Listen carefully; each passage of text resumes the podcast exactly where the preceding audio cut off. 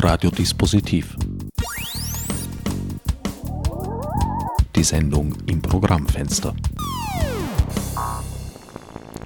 Willkommen bei Radiodispositiv. Diesmal begrüßen euch Irene Suchi, Clarisse Mailunas, Wolfgang Rauscher und der an diesem Sendeplatz nahezu unvermeidliche Herbert Gnauer.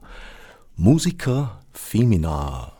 Eine Ausstellung die am 4. Juli eröffnet wird im Orangeriegarten des Schlosses Schönbrunn und dort bis 2. September täglich 9 bis 18 Uhr bei freiem Eintritt zu sehen sein wird. Musica Femina setzt sich auseinander mit Frauen in der Musik. Irene, Frauen in der Musik gab es immer offenbar. Sie sind aber völlig aus der Geschichte gefallen. Also abseits von Clara Schumann kennt man vielleicht noch äh, die Frau Paradis, nach der eine Gasse immerhin benannt ist, im 19. Bezirk. Allerdings äh, wissen das auch nur Leute, die das nachgeschlagen haben.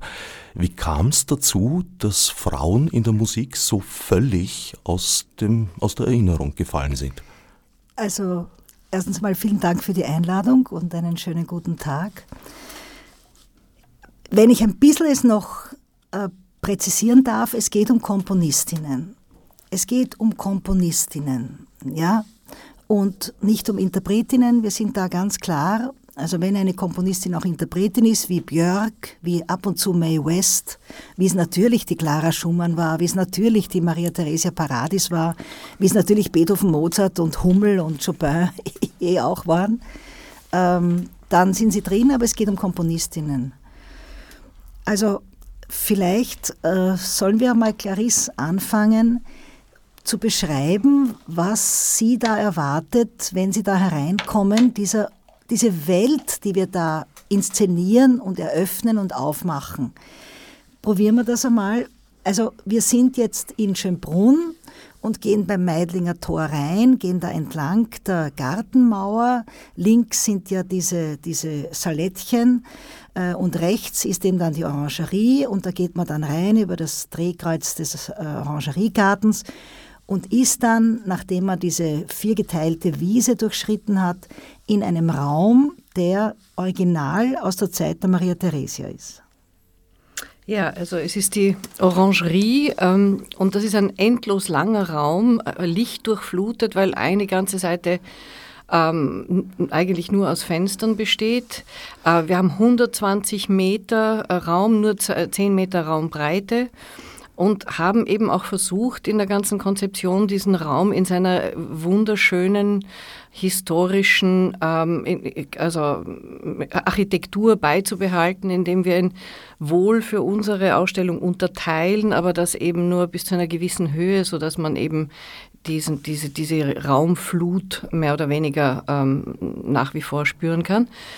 Ähm, der Raum ist, ist unbetretbar. Seit, 20, seit über 20 Jahren war da nichts drin. Im Sommer halt fast nichts, weil, weil im Winter sind die Pflanzen drin. Und das heißt, wir sind jetzt nach 20 Jahren zum ersten Mal dürfen wir in diesen Raum hinein und es ist nicht vorgesehen von Schönbrunn, dass, dass in diesem Raum jetzt alljährliche Themenausstellungen sind. Das ist wirklich eine ganz, ganz besondere Gunst, dass wir diesen Raum mit dem Original-Fußboden von der Maria Theresia, mit der Fußbodenheizung von der Maria Theresia und sogar mit der Myrte, die die Maria Theresia zur Hochzeit bekommen hat, äh, dass wir diesen Raum inszenieren dürfen.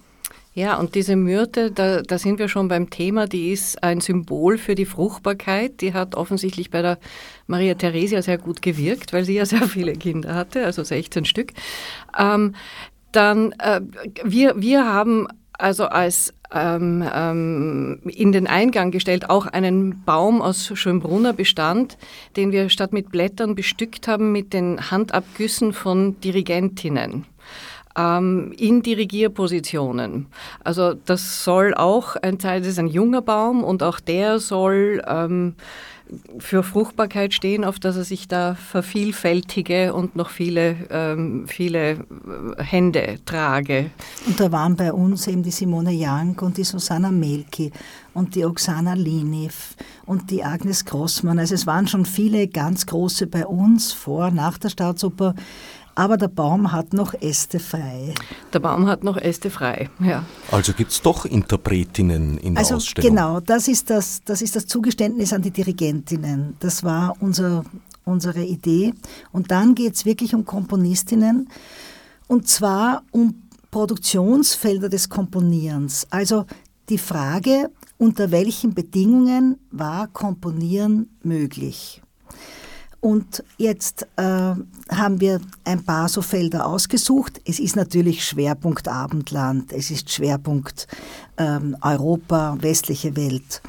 Ähm, aber wir haben auch eine, ein Zugeständnis sozusagen ähm, eine Ovation an die Komponistinnen dieser Welt, indem wir eine hundertköpfige Porträtreihe aus Notenkopfporträts den ganzen Gang entlang ziehen, diese 120 Meter, wo viele Komponistinnen aus Sudan, Nigeria, Südafrika, Südamerika viele sind, damit wir zeigen, eine Vielfalt. Ähm, Komponieren ist, ähm, ist in manchen Ländern viel, viel populärer, Frauen wird es dort leichter gemacht.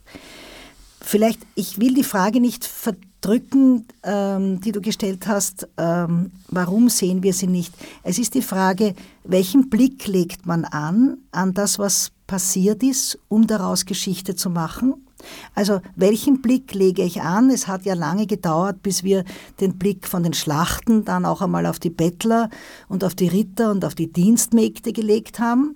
Also dass wir von einer Elitarität der Geschichte weggegangen sind.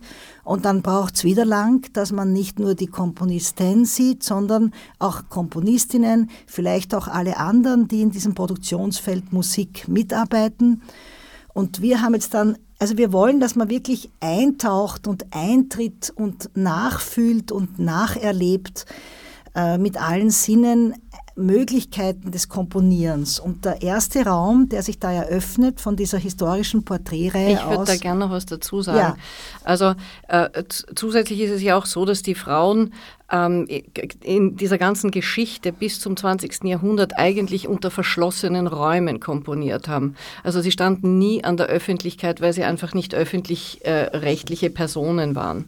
Und dadurch bauen wir eben gegenüber dieser, dieser äh, Komponistinnenreihe, unserer 100 Komponistinnen, die chronologisch angeordnet sind, eben ebenso chronologisch äh, Räume, ähm, abgeschlossene Räume, ähm, für eben Bereiche, in denen dieses Komponieren äh, möglich war. Und das war zum Beispiel für uns, den, den ersten Raum, den wir bauen, den wir ausgesucht haben, ist der sakrale Bereich, weil im, im Mittelalter und in der Renaissance das Komponieren eigentlich nur unter dem Schutz der Klostermauern stattfinden konnte. Das heißt, wir, wir bauen so einen Bereich ähm, und wollen, dass man sich eben in so einen Bereich ähm, einfühlt. Ähm, Niederkniet. Wir, das, wir bauen das zum Niederknien. Ja, dass man sich auf eine Kirchenbank niederkniet und dort die Information dann bekommt. Ähm, und der, der nächste Bereich ist der höfische Bereich. Äh, wo wieder unter dem Schutz des Hofes, unter äh, der Patronanz von Herrscherinnen oder Herrschern ähm, auch das Komponieren für Frauen möglich war. Der nächste ist wieder ein geschlossener Raum, der Salon, aus dem die Frauen im 19. Jahrhundert immer noch nicht herausgekommen sind. Ähm, und erst im 20. Jahrhundert haben sie dann eben das Recht ge gekriegt zu komponieren. Also ab dann sollte sich's öffnen. Nur haben wir dann wieder einen Raum der, der verfemten Komposition, wo es wieder komplett verboten wurde, also im, in äh, Zeiten des Zweiten Weltkriegs. Und ähm, ja, so folgen die Räume aneinander. Also es gibt schon, es gibt ähm, eine Verantwortung der Politik, dass dass Talent und Gabe und Möglichkeiten von Menschen unter diesem Bereich der Politik nicht zerrieben werden. Ähm, wie gesagt, äh, seit der Gründung der Universitäten sind eben die Klöster dann, oder parallel zur Gründung der Universitäten wurden die Klöster Bereiche des Lernens, des Studierens, aber auch des Publizierens, sind re relativ viele Nonnen ähm, haben die Möglichkeit gehabt, doch auch Notendrucke aus dem Konvent herauszubringen und wurden also daher sichtbar und eingeschrieben. Wir wissen aber auch, also ich weiß das zu wenig, aber es gibt da Dissertationen und Forschungen, dass da sehr viel vernichtet worden ist von Frauen und von Männern, leider auch von Mitschwestern. Also es, es ist nicht so, dass es nur eine es ist dieses patriarchale System natürlich so stark, dass auch die Frauen dann innerhalb dieses Systems mit diesen nach diesen Maßstäben agieren. Und der aristokratische Raum, das ist auch was ganz Schönes. Es gibt ja das Frauenzimmer, das ist der Raum bei Hof, wo die Frau einen gewissen Herrschaftsbereich hatte. Äh, das ist das eine. Daher gab es komponierende Fürstinnen, die auch Operndirektorinnen sozusagen waren, Opernintendantinnen und die da wiederum Frauen beauftragt haben oder selber komponiert haben. Weimar, Bayreuth. Aber es gibt natürlich auch Herrscher wie Ludwig XIV., die sich dann Komponisten am Hofe gönnen, denen Aufträge erteilen. Und da ist dann auch einiges von diesem Werk noch erhalten. Aber also vieles, vieles ist schon, das ist sehr traurig, vieles ist ein schwarzes Loch, wenn man diese Geschichten liest. Und äh, wir wollten eigentlich auch beginnen mit einem dunklen Raum, in den man hineintritt und wo einmal nichts ist und der so alle diese Vorurteile bestätigt, es gibt ja nichts, weil wirklich sehr, sehr viel nicht erhalten worden ist. Und das zieht sich bis ins 20. Jahrhundert, bis, bis ans Ende des 20. Jahrhunderts sind die Archive, sind die Nachfahren, sind die Familienmitglieder, sind aber auch die Firmen, in denen sie tätig waren, wie die Universaledition, die also eine Leiterin hatte, Jella Herzger unglaublich nachlässig und ignorant, was das Bewahren äh, des Vermächtnisses dieser Frauen in ihrer Geschichte betrifft. Es gab also einen großen Unterschied bei der Publikation. Im 19. Jahrhundert waren Frauen in der Literatur in der Lage zu publizieren, Marie von Ebner-Eschenbach zum Beispiel, auch E. Malit was immer man von dieser Literatur halten möchte. Und daher gab es da eine fortlaufende Rezeption dann auch im Gegensatz zu den Frauen. Ich denke, es fängt mal in der Antike an mit Sappho. Sappho, ja, dann haben wir eine Chinesin gefunden. Also es gibt immer wieder welche. Ähm, Warum es in den anderen Künsten doch ein bisschen weniger unbalanciert ist, das wäre interessant, darüber nachzudenken. Also sicher ist es in der bildenden Kunst ein bisschen weniger unbalanciert. Da gab es auch schon große Ausstellungen und da wird jetzt doch entdeckt eine Par Costa in Wien, eine Bertelmann in ähm, Venedig heuer, voriges Jahr die Kowans oder vor zwei Jahren. Also in der bildenden Kunst sind wir nicht ganz so unbalanciert. In der Literatur sind wir überhaupt viel weniger unbalanciert. Warum es in der Musik so, so starr ist, es lässt sich mutmaßen. Also die Universitäten sind einmal ein, ein Punkt, weil es gibt keine Kompositionsprofessorinnen oder immer nur einzelne. Auch die Parameter, die an eine Kompositionsprofessorin gelegt werden, sind meiner Meinung nach oder meiner Ansicht oder meiner Gespräche nach sehr stark und sehr hart und sehr viel höher oft, als sie an Kompositionsprofessoren gesteckt werden. Ähm, das heißt, wir haben immer nur kurze Zeit Professorinnen. Also wir haben äh, in Wien gehabt die Chaya Czernowin, jetzt haben wir die Iris Ter Schiphorst, okay, und die Judith Wager unterrichtet auch immerhin auf der Medienkomposition. In, am Mozarteum ist derzeit keine Frau und Graz ist derzeit keine Frau. Also es, es ist natürlich, ähm, wenn ich nicht sehe, wie eine Komponistin agiert, und wie sie lehrt und wie sie sich sichtbar macht, ist es für Nachfolgende noch schwerer. Es ist für alle schwer, das ist natürlich so. Es ist auch für die Komponisten schwer. Die Frage ist, ja, warum machen wir das und was bringt das? Denn also einerseits bringt es einen wunderschönen Tag bei uns in der Pflanzenorangerie, denke ich mal. Das wird einfach wunderschön. Wir haben dort 30 Stunden äh, akustischen, digitalen Video-Content. Es ist irrsinnig viel zu erleben, zu hören, eben liegend, stehend. Äh, wir haben Hörspiele gemacht für die Musen. Wir haben, also man kann eintauchen in eine Welt des Komponierens aus diesem Blickwinkel. Das andere ist aber, was ist es auch musikpolitisch? Äh, wir haben derzeit gerade diese Diskussion Reden mit der Stadt. Äh, wir haben in Wien, jedenfalls wird das festgestellt von, von Musik, äh, im Musikgeschäft tätigen. Äh, wir haben große Probleme mit der Musikförderung. Viele fordern, dass das neu aufgestellt wird, dass das neu durchdacht wird. Wir haben jetzt auch eine neue Kulturstadträtin. Vielleicht ist das ein Ansatzpunkt, dass man sagt, wenn da so viel unsichtbar ist, was ist denn da noch unsichtbar oder ähm, wie können wir denn das Musikleben gestalten, dass, dass, dass eben nichts dass eben leider dass nichts verloren geht. Es geht eher darum. Es, es ist keine Förderaktion, es ist kein Sozialprojekt. Aber ich will, dass, dass, dass man weiß, dass es das gibt, dass es sichtbar ist, dass es möglich ist, dass wir es nicht verunmöglichen durch Steuerungsmechanismen. In den letzten Jahren sind Frauen immerhin ein wenig sichtbarer geworden. Also ich denke da zum Beispiel eben an die Dirigentinnen, von denen wiederum einige wenig überraschend aus dem Norden kommen. Susanna Melki hast du bereits genannt, eine Finnin. Dort oben ist halt eine andere Tradition. Es sind äh, ja in den, in den nordischen Staaten, sage ich jetzt mal, weil Finnland versteht sich ja nicht als skandinavisch, äh, doch irgendwie offenere Bürgergesellschaften und Bürgerinnengesellschaften, als wir hier haben. Ich kann mich erinnern, äh, ist noch nicht so lange her, als bei den Wiener Philharmonikern äh, Frauen ausschließlich an der Harfe zugelassen waren und man gesagt hat, das würde das Orchester zerstören und der Klang würde darunter leiden und das geht gar nicht. In Inzwischen dürfen Frauen mitspielen und ich denke nicht, dass das Orchester gelitten hätte, ganz im Gegenteil. Ja, ich glaube immer sehr an Gesetze. Ähm, unsere Rektorate sind jetzt ähm, in Quoten besetzt, 40 Prozent Frauen und seither haben wir Rektorinnen. Also ich glaube an Gesetze. Wenn ich an nichts sonst glaube, glaube ich an Gesetze, weil Gesetze auch unser, unser Bewusstsein beeinflussen und unseren Denkmaßstab. Aber Clarisse, du hast Bühnenbild und Kostümbild auf der Akademie studiert. Wie, wie ging es damals Frauen oder wie erlebst du das aus deiner Sicht?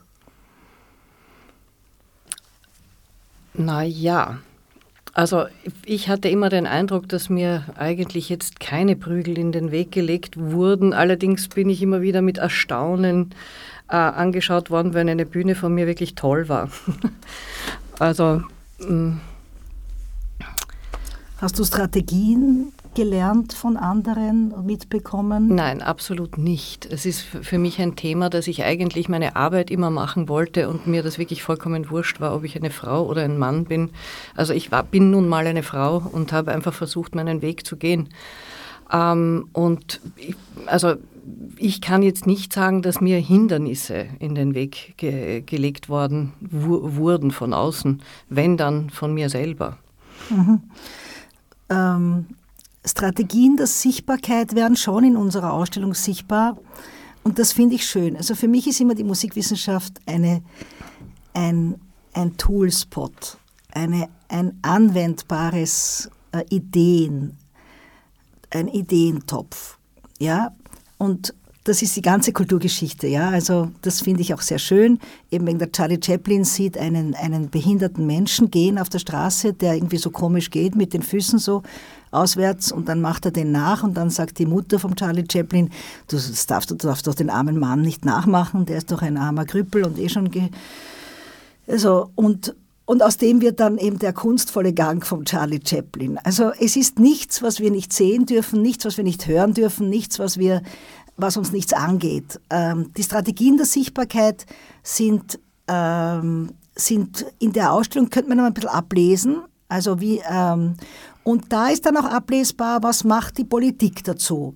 Also es gibt ein Urheberrecht, das eine Frau überhaupt zur Urheberin einmal rechtlich macht. Denn wenn es kein Urheberrecht gibt, ist es immer nur die Gnade, ob sie Urheberin sein darf. Das war Fanny Hensel.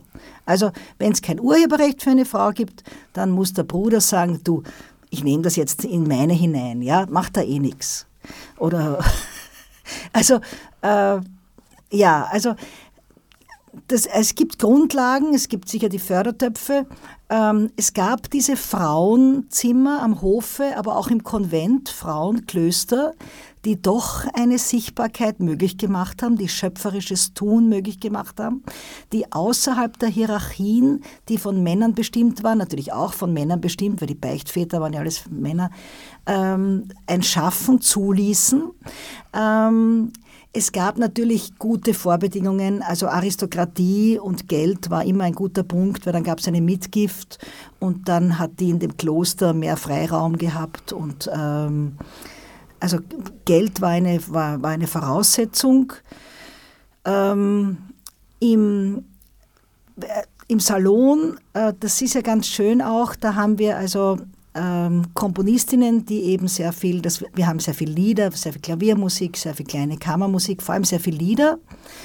Und äh, trotzdem haben dann manche auch den Sprung hinaus geschafft und haben aus diesem Netzwerk des Salons äh, sich auch bedient, um einen Dirigenten kennenzulernen, der sie dann im Musikverein aufgeführt hat oder auch um an die Met zu kommen.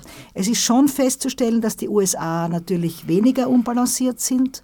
Die Ethel Smythe ist dort mit ihren Opern aufgeführt worden an der Met.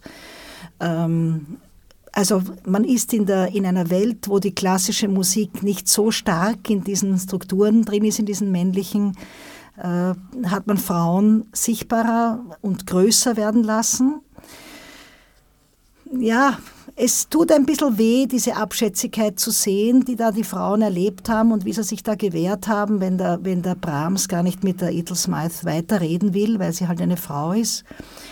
Und es gibt dann wieder Chancen, von denen man gar nicht gewusst hat, dass sie welche sind. Also im Raum der Verfemten, da haben wir junge Mädchen, die eben emigrieren mit ihren Familien aus Nazi-Österreich, aus Nazi-Deutschland und sich dann in den USA Lehrer finden, Paul Hindemith und Stipendien bekommen und sich eine Karriere als Komponistin, als Pionierin auch der Musiktherapie äh, machen. Also auch dieses, äh, das, der, Hinauswurf auf, aus, NS, äh, aus dem NS, aus dem Deutschen Reich, auch aus dem Austrofaschismus, äh, der ist dann wiederum eine Chance für manche, die sie ergreifen können, halt, wenn sie jung genug sind, wenn sie geschickt genug sind. Ähm, wir haben dann auch Bereiche, wo Frauen doch relativ gut realisieren. Das ist die Filmmusik. Wir haben, sehr, wir haben einen wunderschönen kleinen Kinosaal. Willst du ihn ein bisschen beschreiben, Clarice? Naja, der Kinosaal er besteht aus einer Leinwand und eben Sitzen, aber eben die Kopfhörer sind äh, teilweise montiert in Frisierhauben.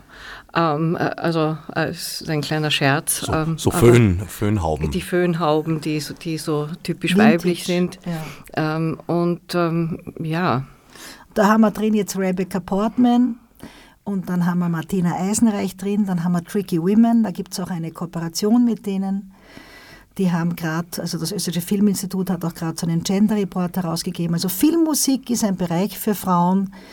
Ähm, Vielleicht auch, weil sie da unsichtbar sind, vielleicht weil sie da nicht von der Bühne des Symphoniekonzerts die Männer verdrängen, kann schon sein. Dann ist natürlich, also im, also natürlich, ähm, aber es zeigt sich, dass im Bereich der Zeitgenossinnen äh, wir sehr viel Video, Performance, Improvisation haben.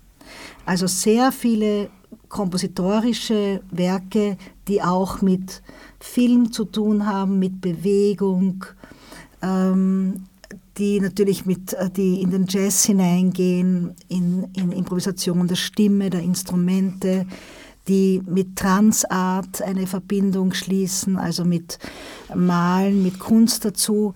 Das ist schon der Bereich der Zeitgenossinnen, ist einer, der sich nicht so sehr, es ist schon Oper auch drin, die Kaya Sarjaho oder so. Aber es ist, man, man sieht da, dass Frauen und Komponistinnen sich gerne in interdisziplinär und ähm, ich will jetzt nicht sagen experimentell, weil das ist eher abwertend, aber vielfältig sichtbar äh, in Bewegungen, in Brücken zu anderen Künsten, äh, die der Musik verwandt sind oder die sogar zur Musik gehören, äh, produzieren. Also das ist eine schöne Sache. Diese Showreels, da haben wir, glaube ich, jetzt 25. Das wird eine sehr vielfältige Schau auf zeitgenössisches Komponieren sein. Das ist ja nochmal ein eigener Punkt, dass äh, die zeitgenössische Musik ja, aus der Tradition ein bisschen gefallen ist mit dem Dritten Reich. Also die Zeiten, in denen die Wiener Staatsoper ein Uraufführungshaus war, enden mit Richard Strauss, kann man sagen. Das betrifft Männer wie Frauen gleichermaßen? also die Staatsoper war nie wirklich ein großes Uraufführungshaus, aber sie war es ein bisschen mehr. Jetzt ist es wirklich äh, schrecklich ähm, minimiert. Aber die Staatsoper hat natürlich schon auch viele Komponisten zur Weißglut getrieben oder in die Verzweiflung, indem sie sie nicht aufgeführt hat. Nicht? Der Gustav Mahler hat da die Partituren liegen und haut herum und die Leute klopfen da hundertmal an und es geschieht nichts. Aber ich würde mir schon auch also wenn, Sie, wenn, wenn du fragst, ähm, warum ist das so wenig sichtbar, dann sage ich jetzt einmal was Freches. Es gibt im Herbst ein Staatsopern-Symposium, 150 Jahre Staatsoper oder so.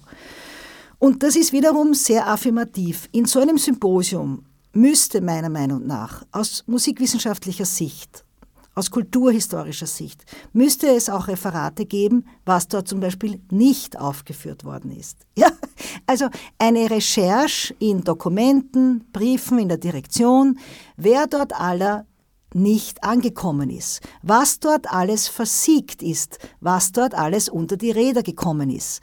Und dann wäre interessant zu schauen, nach welchen Aspekten ist es unter die Räder gekommen. Und dann würde man auch ein bisschen natürlich, man kann dann wiederum schauen, Frauen oder Männer, wenn man das will, weil das ergibt sich zwangsläufig, wo hatten Frauen überhaupt eine Möglichkeit hineinzukommen. Also das war das Kinderopernzelt, das eine Zeit lang, glaube ich, T-Mobile-Zelt geheißen hat oder so. Und ähm, dann war es eben die Kinderoper zu Weihnachten von der Johanna Doderer. Und jetzt wird es dann zum ersten Mal angeblich sein, die Oper von der Olga Neuwirth. Noch ist sie nicht aufgeführt. Ähm, schauen wir mal. Ähm, ich habe ja, also man müsste, man müsste, wenn man solche Geschichten eines Hauses, was ganz wichtig ist, wenn man so eine Geschichte evaluiert, dann muss man auch fragen, was ist denn nicht gewesen? Ich versuche nämlich jetzt in den letzten Tagen immer zu, äh, mir vorzustellen, was ist das für eine Landschaft, die wir da auflegen. Das ist eine Landschaft voll von Klüften und Grand Canyons. Und irgendwie wurden wir da als Musikstudierende gebeten, dauernd über diese Gipfel zu springen und nicht zu sehen, dass da unten ein Riesenloch ist. Und wir sollten auch da gar nicht hineinschauen. Das gibt's alles nicht. Und ich denke mir, wir müssten, also sowohl die Forschung wie auch das Musikleben dann, hat zu schauen, was ist denn da noch alles?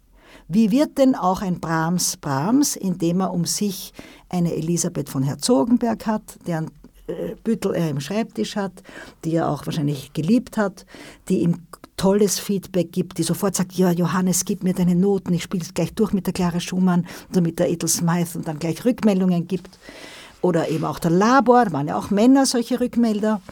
Äh, also wer ist denn da aller noch herum? Und irgendwie glaube ich, dass wir nach diesem Sommer vielleicht haben sich, haben sich diese Klüfte ein bisschen gehoben und es sind, es sind nicht mehr so tiefe Gräben, in die wir da hineinschauen oder nicht einmal hineinschauen dürfen. Wobei eine Sache schon zu sagen ist, es gibt großartige musikologische Forschungen, also es gibt von den Publikationen sind wir reich. Da gibt es tolle Frauen, die haben tolle Forschung in, in Auftrag gegeben, super Dissertationen, gute Buchverlage, die das schön drucken. Also vom, das Material ist aufgelegt. Ähm, warum es so schwer es hat, sich in den Mainstream oder in ein Musikleben hinein zu, äh, hineinzupressen oder, oder, oder, oder die, die Kurve hineinzufinden, Weiß ich noch nicht genau. Vielleicht, ja. Es geht also nicht nur darum, das äh, Vorhandene oder vorhanden Gewesene sichtbar zu machen, sondern auch die Lücke. Ja, ja, wobei wir eben äh, sehr viel schließen, aber wir sind uns bewusst, dass vieles, das, was wir zeigen, äh, vorher für viele in der Lücke war. Ja, ja, aber prinzipiell hat Forschung schon die, die Aufgabe, die Lücke zu zeigen. Also ich glaube, generell ist unsere Ausstellung eigentlich ein, ein, ein, ein, Weg ins komplett Unbekannte, weil es ist fast, fast jede Komponistin, die wir dort anführen, wahrscheinlich im allgemeinen äh, Gedächtnis kaum vorhanden. Bis auf zwei, drei, ja. Ja oder nicht als Komponistin vorhanden. Da denke ich zum Beispiel an Marie Antoinette. Wusste ich nicht, dass die komponiert ja, hat. Ja, die hat komponiert, aber leider gibt es die Kompositionen nicht. Aber es gibt dieses, und ich möchte jetzt einmal wirklich große Ehre angedeihen lassen, die gearbeitet haben. Es gibt dieses Lexikon im Residenzverlag, äh, glaube ich, 140 österreichische Komponistinnen und da ist die Marie Antoinette drin. Und ich bin sehr dafür, dass man sehr streng mit sich ist und dass man streng mit der Musikologie ist. Aber so streng, wie die Musikologen mit den Musikologinnen sind, ähm, da habe ich große Skepsis und da möchte ich gern abfedern. Also dieses Lexikon, was da im Residenzverlag vor vielen Jahren entstanden ist, von einer Lektorin auf der Hauptuni und einer zweiten Frau, die gar nicht Musikologin ist im Hauptfach. Warum sage ich das? Es ist ganz wichtig, dass wir wissen, wer sind die Autoren von Werken und Autorinnen. Denn ähm, in welcher Funktion schreiben sie denn das? Ja? Wer beschäftigt sich denn überhaupt damit? Und in diesem Lexikon im Residenzverlag sind also sind sehr viele Komponistinnen drin und das ist spannend. Leider eben auch viel über den Verlust. Wo ist noch ein Archiv? Wo, wo gibt es was oder gibt es nichts mehr? Was ja auch nur der Stand von, von diesem Jahr der Herausgabe sein muss. Vielleicht findet wer noch was. Aber es ist zum Beispiel auch dabei die Mitgliedschaften. Also zum Beispiel auch die NSDAP-Mitgliedschaft. Und das, da ist die Musikologie aus diesem, aus diesem Genderblick weiter als die andere Musikologie, weil da gibt es zum Beispiel die Lili Scheidel-Hutterstraße, die ist an der Volksoper aufgeführt worden, eine Oper, und die war im NSDAP-Mitglied, man hat sie trotzdem vergessen. Und ich finde, dass da, da sind wir einen Schritt weiter, indem wir sowas einmal auflegen. Und wir dürfen, wir, wir müssen, ich finde, auch ein bisschen weiterkommen, indem wir zum Beispiel solche Mitgliedschaften von Komponierenden einmal deklarieren. Wo war er oder sie Mitglied? In welchen Kreisen? Was waren seine Netzwerke? Äh, wie hat er sich sichtbar gemacht? Ich habe das versucht, auch zum Beispiel bei Hugo Wolf oder so aufzu, äh, aufzudröseln und aufzulegen. Und ich finde, wir dürfen, und ich bemerke jedenfalls, wir dürfen in der, wenn wir Frauenbiografien sehen, sind wir da ein bisschen genauer und ähm, vielleicht auch vielleicht auch ehrlicher oder, oder trauen wir uns mehr, weil wir es, warum wir auch immer. Aber ich finde es wichtig, dass wir da einen Schritt weiterkommen, dass die Musikologie auch solche Zusammenhänge, und wenn es nur Mitgliedschaft in der katholischen Kirche ist oder beim ÖMTC oder eben dann auch Freimaurer oder Scientology. Ich halte das für wichtig, dass wir das auflegen. Und wenn man die NSDAP-Mitgliedschaft hat oder die Burschenschaft Mitglied, das ist ja jetzt ein großes Thema gewesen, Liederbücher, Burschenschafter, dann müssen wir überall und immer diese Mitgliedschaften auflegen. Wir können dann immer verschiedene Schlüsse ziehen. Es sind nicht immer dieselben. Ja, ja, da fiel mir dem Dritten Reich natürlich eine ganze Menge ein. Also beginnend mit Hans Pfitzner, den sie allerdings dann nicht wollten, äh, über Richard Strauss, den sie lustigerweise schon wollten, was mich immer sehr wundert, weil ich, ich meine, wenn man jetzt diesen Begriff entarteter Kunst einführt, müsste eigentlich die Elektra an allererster Stelle stehen aus damaliger Sicht das wüsteste Stück Musik, das ich überhaupt kenne. Also da kann Heavy Metal nicht mit. Und natürlich auch Franz Schmidt, in dessen deutscher Kantate ja tatsächlich wörtlich Sieg Heil vorkommt. Ja, der glücklicherweise früh genug gestorben ist, ja. ja. Jetzt kommt man natürlich, wenn man in so eine Diskussion geht, also wie macht sich eine Frau sichtbar und warum ist sie sichtbar? Ähm, also sie ist im Musikverein aufgeführt worden, sie ist an der Volksoper aufgeführt worden, eine einzige ähm, sie hat vielleicht einen Dirigenten gefunden, der sie aufgeführt hat, wie Ethel Smith, Bruno Walter. Dann kommen wir sehr schnell zur Frage der Qualität. Ähm, das ist ein heißer Diskussionspunkt. Ähm, wie gehen wir mit Qualität um, Clarisse, in der Ausstellung? Wo ist der Parameter?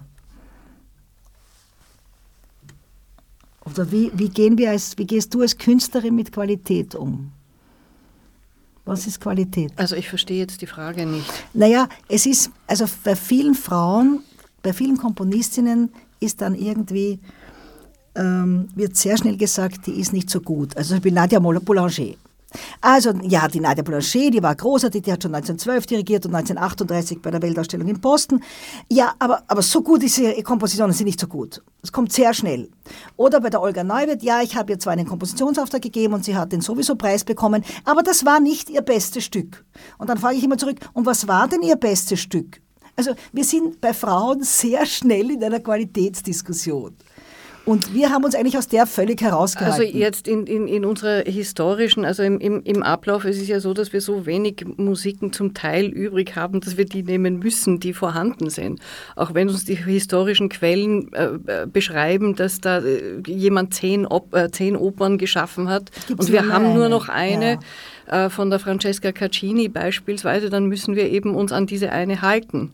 Ähm, äh, diese Francesca Caccini war bereits Anfang des 17. Jahrhunderts, also um 1610, Hofkomponistin bei den Medicis. Also offensichtlich hatte sie äh, einen, einen, einen Posten geschafft. Ähm, aber eben die Musiken sind nicht vorhanden. Sehr ähm, wenige. Sehr wenige und die von ihrem Vater, der ebenfalls Hofkomponist schon vor ihr war, die sind schon vorhanden. Muss man sich schon fragen, wie das immer passiert, dass eben genau die weibliche Musik immer verschwindet aus, ähm, aus allen Archiven. Und bei der Qualität haben wir halt wirklich geschaut, schöne Aufnahmen, weil das an dem hängt auch die Frauenmusikgeschichte schon so lange, dass es so viele schlechte Aufnahmen gibt, die man nicht senden will und kann und dass wir halt wirklich geschaut haben, wir nehmen, eine gut, wir nehmen gute Aufnahmen, nur die besten, ähm, damit wir äh, damit man diesen Vorwurf nicht hat. Auch beim digitalen Content haben wir sehr geschaut, dass das äh, wunderschön gemacht ist, dass das gut passt, weil wir wissen, die Kritik wird kommen, wenn da irgendwie der digitale Content äh, zu schwach aufgelöst ist oder, oder ja, also es ist alles zweisprachig, also es sind alle Tablets, alle Showreels, alle Filme, alle Hörspiele, ähm, alle Screens in der Ausstellung, es ist alles Deutsch und Englisch.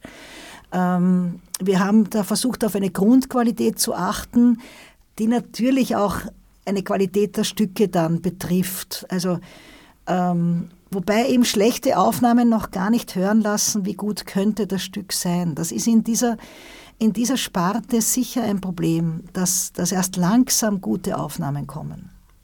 Na gut, das hat natürlich auch immer eine Entwicklung. Also ja. auf einen Mann bezogen, ich kann mich erinnern, da war ich noch sehr jung und da war ich begeistert, weil es mir in einem Film unterkam von Richard Strauss Alpensymphonie und da hatte ich eine Aufnahme von Subin Meter, glaube ich, und die habt ihr halt oft gehört und hat mir nicht gut gefallen und eines Tages fand ich unter den Platten meines Vaters eine äh, natürlich wieder aufgelegt und, und remastered eine Platte Richard Strauss dirigiert die Alpensymphonie. Dachte ich mir, das muss ja jetzt das Nonplusultra sein. Weiß nicht, ich war enttäuscht und ja. ich habe lang gebraucht, um drauf zu kommen, weshalb Strauss jetzt seine eigene Musik nicht so toll komponiert hat. Und der Grund ist eigentlich ganz einfach. Es gingen mehrere Generationen an Interpreten darüber und ja. es ist die Interpretation gewachsen und halt äh, vielfältiger geworden und spannender. Ja, ja. Sag, äh, wie, wie du das gehört hast von unserer Komponistinnen-Ausstellung, was hast du denn am wer ist dir denn da sofort einmal eingefallen oder hast du eine Melodie gehört oder irgendwas? Als erstes ist mir natürlich eingefallen, also natürlich aus meiner Sicht Alma Mahler Werfel, ja. weil sie aus vielerlei Hinsicht da sehr interessant ist. Ihr wurde das Komponieren, naja, verboten. Ihr erster Gatte, Gustav Mahler, hat das sozusagen zur äh, Bedingung der Ehe gemacht. Er hat gesagt, na, zwei Künstler in, einer, in einem Haushalt, das geht nicht. Entweder du komponierst oder wir können heiraten und sie hat sich für Letzteres entschieden. Der zweite Punkt ist, dass es von ihr ja eigentlich einige Werke geben müsste, in der Tat sind auf uns nur gekommen Lieder. ein paar Lieder, ein paar Lieder. die ich persönlich ausgezeichnet finde. Ja, ja. Aber da ist so viel weg, eine Klaviersonate, ein Streikquartett. Gott, wäre das schön, Aber wir hätten das. woran liegt das? Diese Frau hat auf Vor allem, der die Flucht... ist ja nicht aus dem Mittelalter. Nein, und sie hat auf der Flucht vor den Nazis dieses, diesen berühmten Autograph der Bruckner Symphonie über ja, die Pyrenäen ja, ja. mit sich geschleppt, aber offenbar die eigenen Stücke nicht. Ja, ja. Und, und es, gibt, es gibt ein Archiv, wo, wo jeder Zettel von Franz Werfel archiviert ist. Und äh, dass da, also dass im 20. Jahrhundert so viel verloren gegangen ist, das ist wirklich. Wir hatten ja ein, eine Idee für die Ausstellung, also das Projekt zieht sich ja schon sehr lange hin, ist ja ein Projekt des Kulturstadtrats Meilert Bokorny gewesen einmal. Ähm, schöne Grüße. Ähm, es ist jetzt entstanden, das Projekt nach zehn Jahren circa oder so. Ähm, und da gab es eine Idee natürlich, dass wir auch Vitrinen haben mit 3D-Objekten. Und dann haben wir angefangen, 3D-Objekte zu suchen. Und haben herumgeschrieben an die Universaledition in Bezug auf Jella Herzger, an ähm, das Archiv Maria Hofer in Tirol äh, bezüglich eines Anzugs oder eines Brillenetuis, ähm, an ähm, die Marina Mahler in Bezug auf die Alma, ähm, wo wir überall und es, es gab fast es nichts. gab fast nichts. Es hat mich dann irgendwie dann also beim Bergarchiv, Smaragderberg. Darf ich kurz? Ja. Äh, weil ich wollte dann schon einen, weil wir so absolut nichts gefunden haben. Also es waren sogar ähm, Ehemänner, die nicht einmal Fotos von ihren verstorbenen die, äh, Komponistinnen, Frauen gehabt haben. Es gab wirklich nichts und wir wollten dann schon einen Raum einrichten mit leeren Vitrinen. So, also kein ähm, Taschentuch. Es gibt von der Jella Herzger, bitte, die hat also die NS-Zeit überlebt, ist zurückgekommen, hat gekämpft, dass sie die Universaledition wieder kriegt. Ähm, und es gibt von ihr und der Universaledition nichts. Nichts. Kein Brillenetui, keinen Zahnputzbecher, äh, keinen Kamm, keinen, keine Anstecknadel. Also das ist schon ungeheuerlich. Und das ist auch äh, ein Vorwurf an die Geschichte und an die Archive. Ja? Apropos Vorwurf müssen wir uns auch danken. Wir sind, wir haben, also wir danken allen, die uns da unterstützt haben. Äh, es gibt einen politischen Willen im Außenministerium und im BKA, jetzt Sektion Kunst und Sektion Kultur auch, ähm, wo es also finanzielle Gaben gab, die das Ganze jetzt so, im Moment sind wir bei einem Drittel vielleicht des Budgets halten. Aber wir haben in diesen Showreels und auch wir haben auch Performances immer jeden Tag um fünf, fast jeden Tag um fünf, wo doch viele ähm, Organisationen, Orchester, Plattformen sich einklinken bei uns. Und das freut mich, weil das ist eben keine historische Ausstellung, sondern das ist eine Ausstellung auch, die zu einem großen Teil gegenwärtiges Musikschaffen hat. Und das, glaube ich, ist auch eine Marketingidee, dass alle die, die sich ausstellen, wieder wollen, dass man sie dort sieht. Das ist unsere, meine Idee oder unsere Idee. Und dabei ist jetzt das Klangforum. Es ist Fraufeld mit der Verena Zeiner. Es ist die Galina Vraceva aus äh, der Schweiz. Es sind die Wind- und Wollweberinnen aus der Schweiz.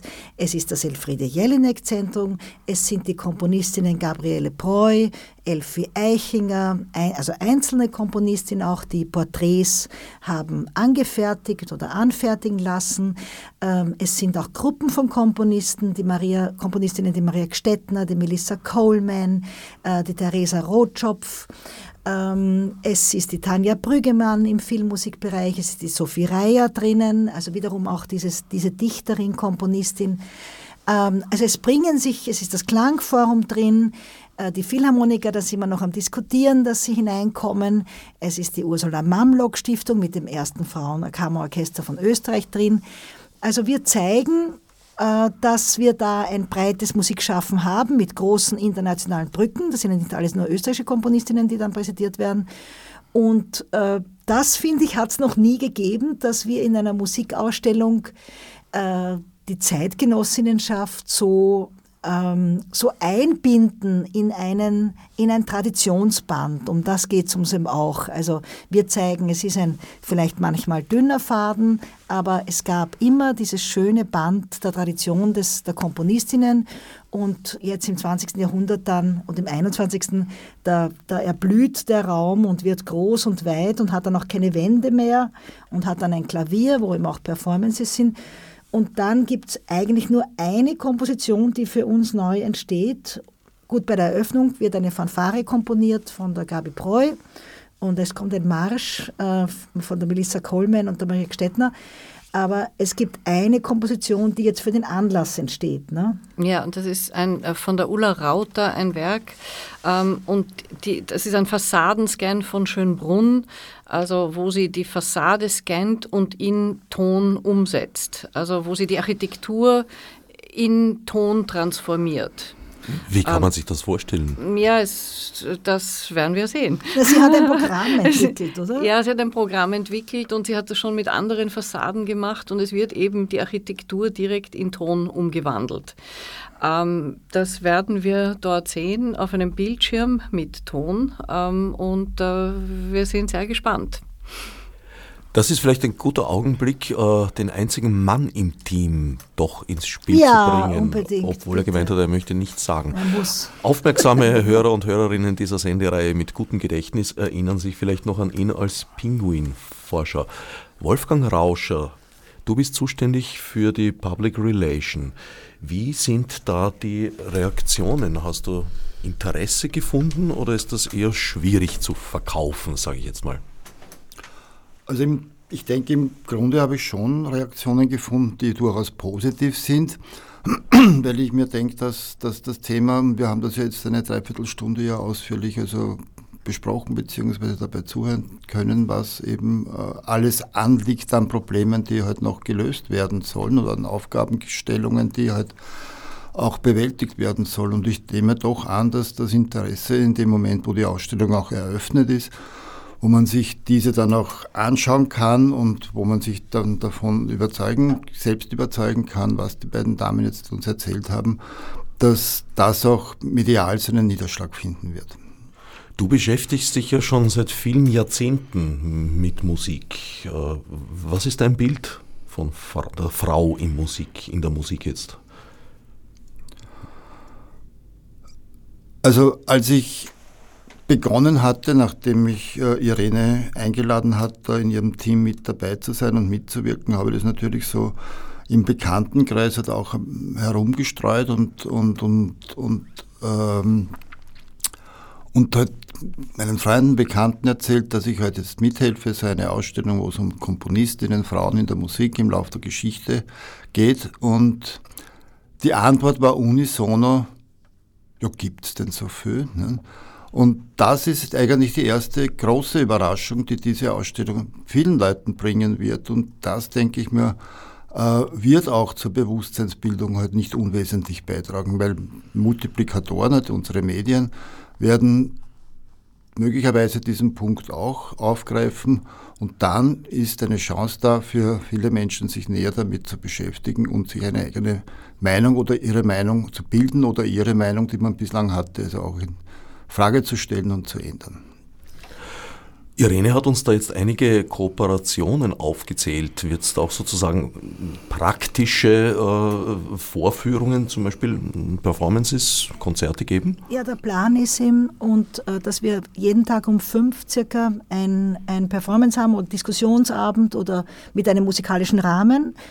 Und da ist also die Eröffnung am 3. Juli ist ein Riesending, die ist aber exklusiv den Mitarbeitenden und Beitragenden und, und äh, vorbehalten. Und dann ist fast jeden Tag ähm, gibt es ein kleines Konzert, meistens mit Podium, Podium mit musikalischen Rahmen. Zum Beispiel das Österreichische Filminstitut ist dabei mit Tricky Women. Es ist die Musikuniversität dabei. Es ist Exil Arte von der Musikuniversität dabei.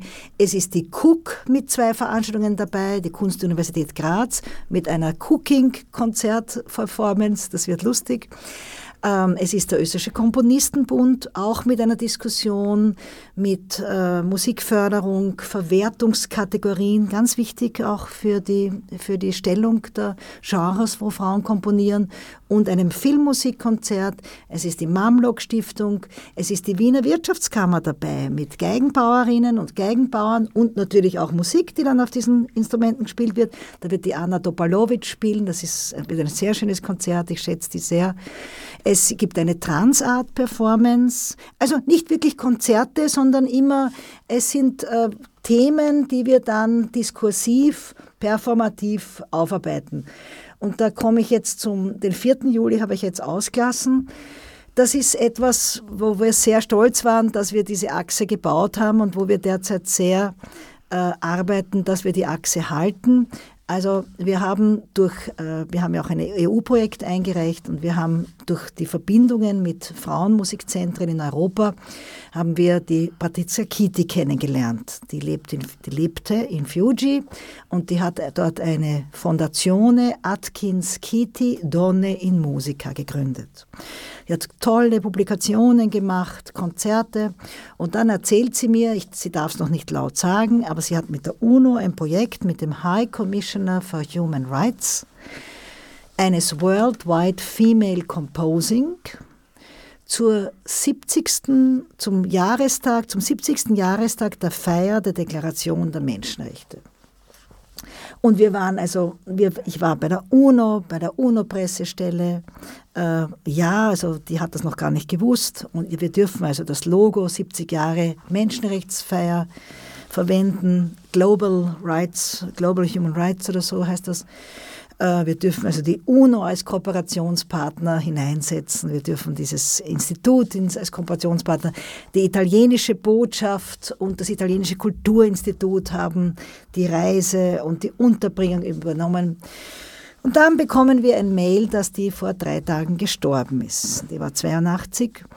Und ich, wir versuchen jetzt aber wirklich sehr und es wird, wir sind sehr unterstützt vom italienischen Kulturinstitut und von der Botschaft, dass das Projekt drinnen bleibt bei uns, weil auch wenn sie als Präsidentin gestorben ist, sie war 82, ähm, das Projekt gibt es ja und das läuft von der UNO und das soll auch im Herbst, irgendwann im November, soll es in Rom ein Riesenkonzert geben. Äh, und es ist, finde ich, eine wunderschöne Idee wer immer sie gehabt hat, aber wahrscheinlich hat sie eh die Patricia Kitty gehabt und hat das dem UN High Commissioner ähm, wahrscheinlich äh, eingeflößt.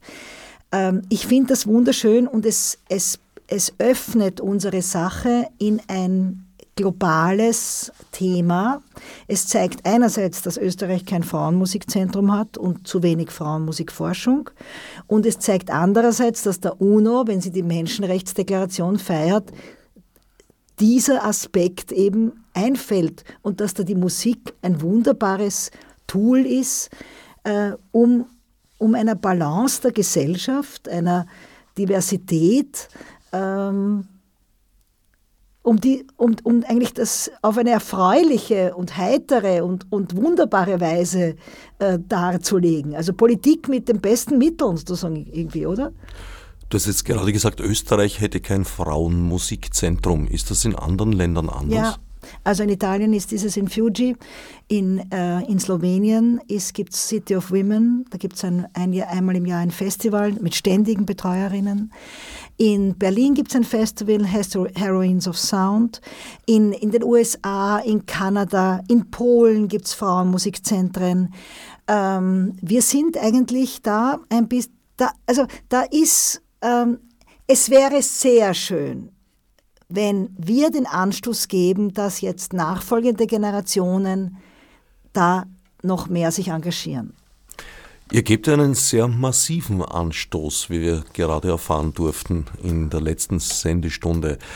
Ihr habt eine Fülle von Performances, von Veranstaltungen. Die Ausstellung selber läuft fast zwei Monate, von 4. Juli bis 2. September.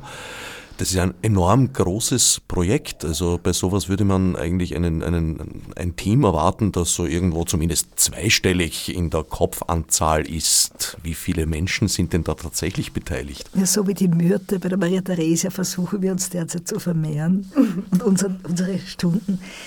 Es ist ein bisschen enttäuschend, aber es hat keinen Sinn, von Enttäuschung zu reden. Wir sind mit diesem Projekt wirklich hausieren gegangen. Wir waren im Kunsthistorischen Museum, wir waren im Volkskundemuseum, wir waren im MUMOK, wir waren im Palais Coburg, wir waren äh, im Künstlerhaus, wir waren im Haus der Musik, äh, wir, äh, wir waren in Salzburg äh, im Museum moderner Kunst. Äh, wir waren fast, wir waren im Belvedere, wir waren im 20er, jetzt 21er Haus. Wir sind wirklich hausieren gegangen und sozusagen äh, eine Komponistinnenausstellung, eine künstlerisch-wissenschaftliche. Wir waren am Joanneum, da gibt es vielleicht dann einmal Interesse. Ähm, ja, wir, wir haben dann, das war noch der Verdienst des Herrn Sattlecker in Schönbrunn und dann hat der Herr Panholzer jetzt äh, freundlicherweise uns die Gastfreundschaft weiter gewährt. Ähm, wir haben jetzt dann dort diesen Platz bekommen. Es ist ein Platz, der keine museale Infrastruktur hat, aber viel schöner kann es nicht sein im Sommer als dort. Aber Faktum ist, dass es eigentlich keine Plätze gibt für Themenausstellungen. Also wir, ja, also es war eine wirklich lange Suche und das ist offensichtlich ein, ja, ich meine, es gibt in anderen Bundesländern, es gibt eine Schallerburg, die sowas regelmäßig betreibt, aber in Wien äh, war das wahnsinnig schwer, irgendwo einen Platz aufzutun, der dieses Interesse abdeckt. Wäre das nicht eine Aufgabe fürs Haus der Musik, ein ja, Name, den ich schmerzlich vermisse bis jetzt? Ja, dort hat das Ganze angefangen. Da gab es 100.000 Gespräche, hunderte Cafés mit dem jetzigen Finanzstadtrat. Auch schöne Grüße. Wir offerieren das jetzt. Wir bitten um Unterstützung. Es ist in keiner Weise ähm, aus. Es ist auch ein Projekt in Fortsetzung. Es ist modulhaft angelegt. Die Clarisse hat das so geplant, dass das, dass das in Teilen weitersiedeln kann. Ähm, ich glaube, es ist zur Ehre von allen, die jetzt, äh, die jetzt noch einsteigen, denn es ist die, die wunderschöne künstlerische Antwort auf diese, auf diese erbärmlichen Hijab, Burka, und äh, Gewalt gegen Frauen und äh, Testosteron oder was Diskussionen. Wir lassen das völlig weg und geben einen wunderbaren Aspekt, wie Frauen sich künstlerisch, kompositorisch sichtbar machen. Hoffentlich in einer poetischen, willkommenen ähm, Art. Willkommen heißenden Art. Also MeToo spielt bei euch keine Rolle. Nein. Haben wir auch in dieser Sendung ausgespart. Haben wir ausgespart. Ja, heben wir uns für eine eigene Sendung auf. Musiker Femina, wer jetzt schon mit gespitztem Bleistift und Block bereit sitzt, um endlich den URL zu erfahren, musikerfemina.at, Musiker mit C. 4. Juli bis 2. September 2018 im Orangeriegarten des, des Schlosses Schönbrunn. Wie lange habt ihr eigentlich gearbeitet an der Vorbereitung dieser Ausstellung? Na, ich denke, jetzt sind das schon fast zehn Jahre. Also das, der Ursprung war, also wir wollten eine Intervention machen im Haus der Musik. Ja, ich denke, zehn Jahre sind das jetzt ungefähr im Vorfeld gewesen.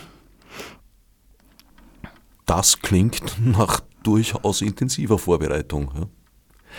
Ihr arbeitet da zu zweit seit zehn Jahren daran, oder? Ja, ja. im Großen und Ganzen. Jetzt haben wir im Team eine wunderbare Grafikerin, die auch sehr schöne Artwork, äh, die Ali Kasici, dann ist eben Wolfgang Grauscher im Team.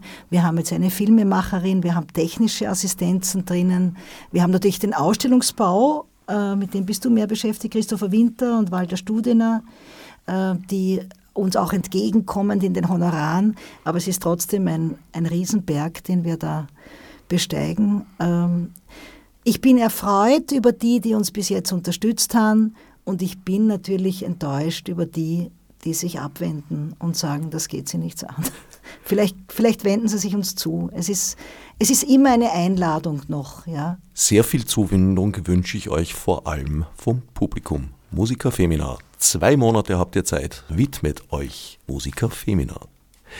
Ich danke Irene Suchi, Clarisse Mailunas und Wolfgang Rauscher für den Besuch im Studio und allen anderen fürs Zuhören. Marburg mit Monesi.